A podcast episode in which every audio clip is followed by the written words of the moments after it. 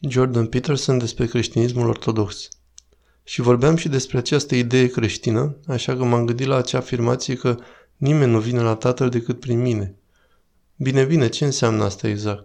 Și am muncit mult asta în cadrul acestor prelegeri la care știi că am participat, așa că există această idee pe care Haicii Lucano vă urmăresc, de asemenea în Chemarea Minții Americane, că una dintre modalitățile în care poți înnobila și încuraja oamenii este punându-i să se confrunte cu lucruri care sunt înfricoșătoare pentru ei, care sunt dincolo de ei, așa că ceea ce vrei să faci cu adevărat e să provoci în mod optim oamenii și asta îi face mai curajoși și mai puternici, nu mai puțin înfricoșați. Mai curajoși și mai competenți și aș spune că dovezile clinice pentru asta sunt copleșitoare. Dacă trageți o sută de clinicieri, educațiile, spuneți bine, există utilitate în a avea oamenii clarificându-și povestea etică și se confruntă cu lucrurile pe care le evită? Toți vor spune da. Acestea sunt fundamental curative. Și asta este literalmente ceea ce facem inversul acelui colegiu. Da, exact invers. Bine, deci acum iată ideea. Imaginați-vă că sunteți într-un anumit sens într-o chipare a acelui spirit etern care a caracterizat omenirea încă din zorii timpurilor. Este închis în voi, face parte din potențialul vostru și poate că este codificat, care este codat cel puțin în parte biologic, dar este de asemenea codificat din punct de vedere sociologic, stă în aer, în jurul tău, în mituri și în poveștile care ni le spunem unii altora. Acum ce te hotărâi să faci și aici, cred că am putea avea o conversație interesantă despre relația între iudaism și creștinism. Așa că există o idee în creștinism care este ideea centrală, că trebuie să te confrunți cu potențialul răuvoinței care există în tine și în lume, așa că aceasta este confruntarea lui Hristos cu diavolul în deșert, cu Satana în deșert.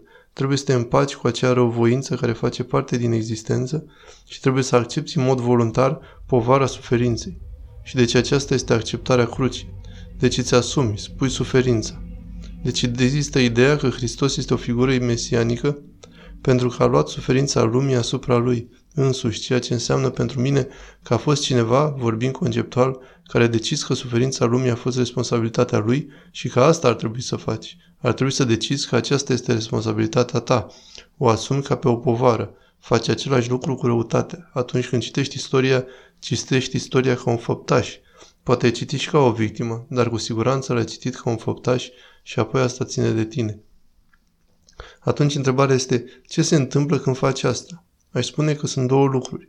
În primul rând, începe să te forțeze să te dezvolți, să înveți ceea ce trebuie să înveți în lume și să absorbi informațiile care ți-ar permite să înfrunți suferința și să rectifici astfel încât să vă oblige să deveniți o persoană mai competentă și aceasta este partea de socializare care ați crezut că este atât de importantă, dar apoi se întâmplă un lucru secundar și anume că asumarea acelui stres și cerere suplimentar vă transformă în mod voluntar din punct de vedere biologic, deoarece în structura voastră genetică, să spune, există un potențial, dar care nu va fi deblocat decât dacă te plasezi într-o poziție în care cerințele o impun.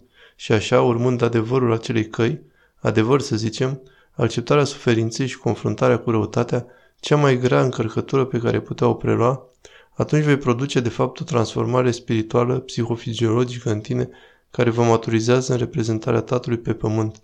De aceea așa merg înainte. Mă bucur că ne-a adus aici și vă spuneam înainte să începem că am vrut să ajung la ceva despre majoritatea prelegerilor când facem aceste lucruri. De obicei vorbiți despre Vechiul Testament. Acum evident că sunteți un tip al Vechiului Testament. Și întrebarea mea a fost, crezi că lui Ben sau dar oamenii care cred exclusiv în Vechiul Testament le lipsește ceva? Așa că tocmai a prezentat un caz despre ceva care poate lipsește.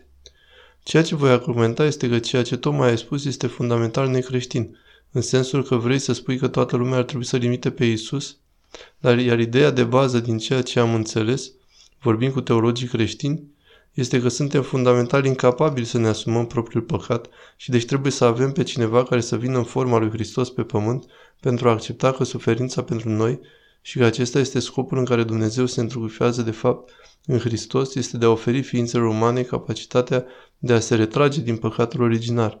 Noi nu avem de fapt capacitatea, dincolo de un anumit punct, de a depăși și de aceea este necesar Iisus ca figură singulară. Sunt de fapt de acord din punct de vedere iudaic cu tot ceea ce spui, pentru că pentru mine este vorba de a-mi accepta responsabilitatea pentru propriile păcate asupra mea și nu am capacitatea de a spune că există robul suferind, mielul suferind al lui Dumnezeu, care s-a sacrificat pentru a mă scuti de păcatele mele și prin urmare să-mi dea o șansă corectă la viață. Da, bine, asta este o obiecție foarte bună. Cred și cred că există un pic de confuzie despre asta în comunitatea creștină, de exemplu. Așa că aș spune că acea perspectivă este mai explicit protestantă și apoi aș pune pe catolici lângă, dar apoi aș spune tipurile ortodoxe destul de departe de asta, motiv pentru care atât de mulți creștini ortodoxi au fost interesați de ceea ce spun, deoarece simțul lor, și aici încep să se epuizeze cunoștințele mele despre teologia creștină din cauza că nu sunt expert în diferențele doctrinare, înțelesul lor este că imitația este importanță primordială. E un lucru ciudat, deoarece chiar și în creștinismul clasic, să spunem creștinismul protestant, ai această idee că Hristos a murit pentru a ne mântui pe toți de păcatele noastre și așa că suntem deja răscumpărați. Dar asta nu ușurează povara morală, pentru că tu crezi că ar trebui, așa că există acest paradox și cred că acesta este un lucru extraordinar de complicat. Dar în Frații Caramazovii această idee, Hristos se întoarce pe pământ la Sevilla în timpul Inchiziției Spaniole și astfel face minuni și ridică oameni din morți, mesianic, și primul lucru care se întâmplă este că închizitorul îl arestează, îl aruncă în închisoare și apoi vine să-l viziteze și practic îi spune: uite, ultimul lucru de care avem nevoie după ce am înființat această biserică timp de două mii de ani ești tu. Aduce o mulțime de necazuri, ai pus o povară morală asupra ființelor umane care este prea mult pentru ei să suporte. Și deci ceea ce am făcut a fost am diluat-o și am pus niște intermediare astfel încât cerințele morale necesare, datorită exemplului tău, să nu-i zdrobească pe oamenii neant, așa că fiecare ideal este un judecător. Corect. Atunci e idealul suprem care este judecătorul ultim și din punctul de vedere al închizitorilor, acel judecător a fost prea mult, a fost prea solicitant. Așa că închizitorul trece prin toate aceste argumente și spune: va trebui să scăpăm din nou de tine pentru că ești prea mult de suportat, și așa că Hristos ascultă și nu spune nimic, nu spune nimic și apoi tocmai când închizitorul se ridică să plece, Hristos îl sărută pe buze și închizitorul devine alb în stare de șoc și apoi pleacă, dar el lasă ușa deschisă și acesta este genialul, acesta este sfârșitul genial al lui Dostoievski și ceea ce îl face atât de geniu practic spune ceva de genul: bine, uite că Biserica Catolică a redus povara și este coruptă, în felul în care organizațiile pământești sunt probabil corupte, și permite o ieșire, ceea ce este bine, că poți să spui păcatele asupra lui Hristos și asta îți ușurează povara morală, dar încă ține ușa deschisă. Răspunsul meu a fost: mă comport ca și Dumnezeu ar exista. Păi dacă e un fel de viclenie, nu, nu este pentru că ar ajunge la miezul acestui lucru al credinței. Crezi în Hristos înseamnă doar că zici cuvintele că El a existat. Este o formă de credință destul de superficială. Nu este deloc o formă de credință. Se spune în Noul Testament, Hristos însuși spune că nu toți care rostesc Doamne, Domnul va fi mântuit, nu? O critică a lui Nicea la adresa creștinismului. Creștinismul doctrinar s-a bazat în principiu pe ideea că creștinismul a luat calea ușoară, insistând asupra declarației de credință mai degrabă decât întruchiparea credinței în acțiune, care ar fi de altfel imitarea lui Hristos. Care este critica originală lui Iisus asupra iudaismului. Toată lumea ia poruncile extraordinar de în serios, dar nu ia spiritul poruncii. Da, exact, așa este. Este același lucru. Și de citit că Nicea critica, critica creștinismul, că erau foarte puțini creștini adevărați pentru că nu și-au asumat povara acțiunii, și eu aș spune că credința s-a manifestat de fapt în povara acelei acțiuni. Acum ați putea dori să fiți într-o poziție, dacă ai fi creștin, să spui: bine, declarațiile mele explicite de credință se potrivesc cu ceea ce acționez, pentru că poate ar exista o unitate în asta.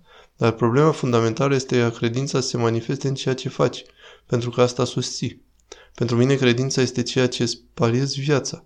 Asta este credința și spariezi viața pe ceea ce acționezi și așa că încerci să acționezi ideea că ți-asumi suferința lumii și răuvoința lumii ca responsabilitatea ta. Care este gândirea ta actuală despre creștinismul ortodox? Creștinii ortodoxi mă plac, nu știu de ce, dar cred că am o idee. Am o mulțime de scrisori de la oameni religioși, multe de la musulmani, de la evrei, de la evrei ortodoxi, în special, destul de ciudat de la călugării creștini, dar foarte mult de la creștini ortodoxi. Și cred că motivul pentru asta, din câte îmi pot da seama, este că ortodoxii privesc creștinismul dintr-un unghi cu totul diferit față de protestanți și catolici. Și nu-i dau jos pe protestanți și catolici. Ei au o perspectivă, un motiv pentru punctul lor de vedere. Dar ceea ce s-a întâmplat în Occident, și aceasta este o simplificare îngrozitoare, așa că vă rog să mă iertați, este că Occidentul a văzut creștinismul mai mult ca un set de credințe care sunt analoge într-un anumit sens unei teorii cognitive a lumii. Așa că pentru a fi creștin în Occident trebuie să accepti că Hristos a murit pentru păcatele tale și că ești mântuit, deci trebuie să-L accepti pe Hristos ca răscumpărător. Și asta înseamnă cu adevărat să afirmi că tu crezi un set de propoziții despre Hristos, că El a fost Fiul lui Dumnezeu și că moartea și învierea sa jertfa sa a răscumpărat omenirea și atunci tu participi la acea răscumpărare, aliniindu-te în conformitate cu un set de fapte, să spunem. Înțeleg cum s-a ajuns la asta, dar cred că există un risc mare în asta și nu cred că ortodoxii au căzut în aceeași măsură. Ideea lor, și asta este și în protestantism și catolicism, acolo îi se acordă mai mult un accent secundar, mai implicit, și cred că asta este o problemă, mai ales în lumea modernă. Ortodoxii ar spune, după câte îmi dau seama, că ar trebui să-ți ridici crucea și să te potignești pe deal, este treaba ta și crucea este X-ul în care toată lumea se află. Ești chiar în centrul realității, suferința și moartea și renașterea tot timpul în centrul realității pe măsură ce te transformi. Și trebuie să accepti asta și să o îmbrățișezi, și un lucru foarte greu de făcut, deoarece înseamnă să-ți îmbrățișezi toate defectele și defectele realității și tragedia existenței și moartea ta și suma totală a răului uman, toată această cerință incredibil de solicitantă.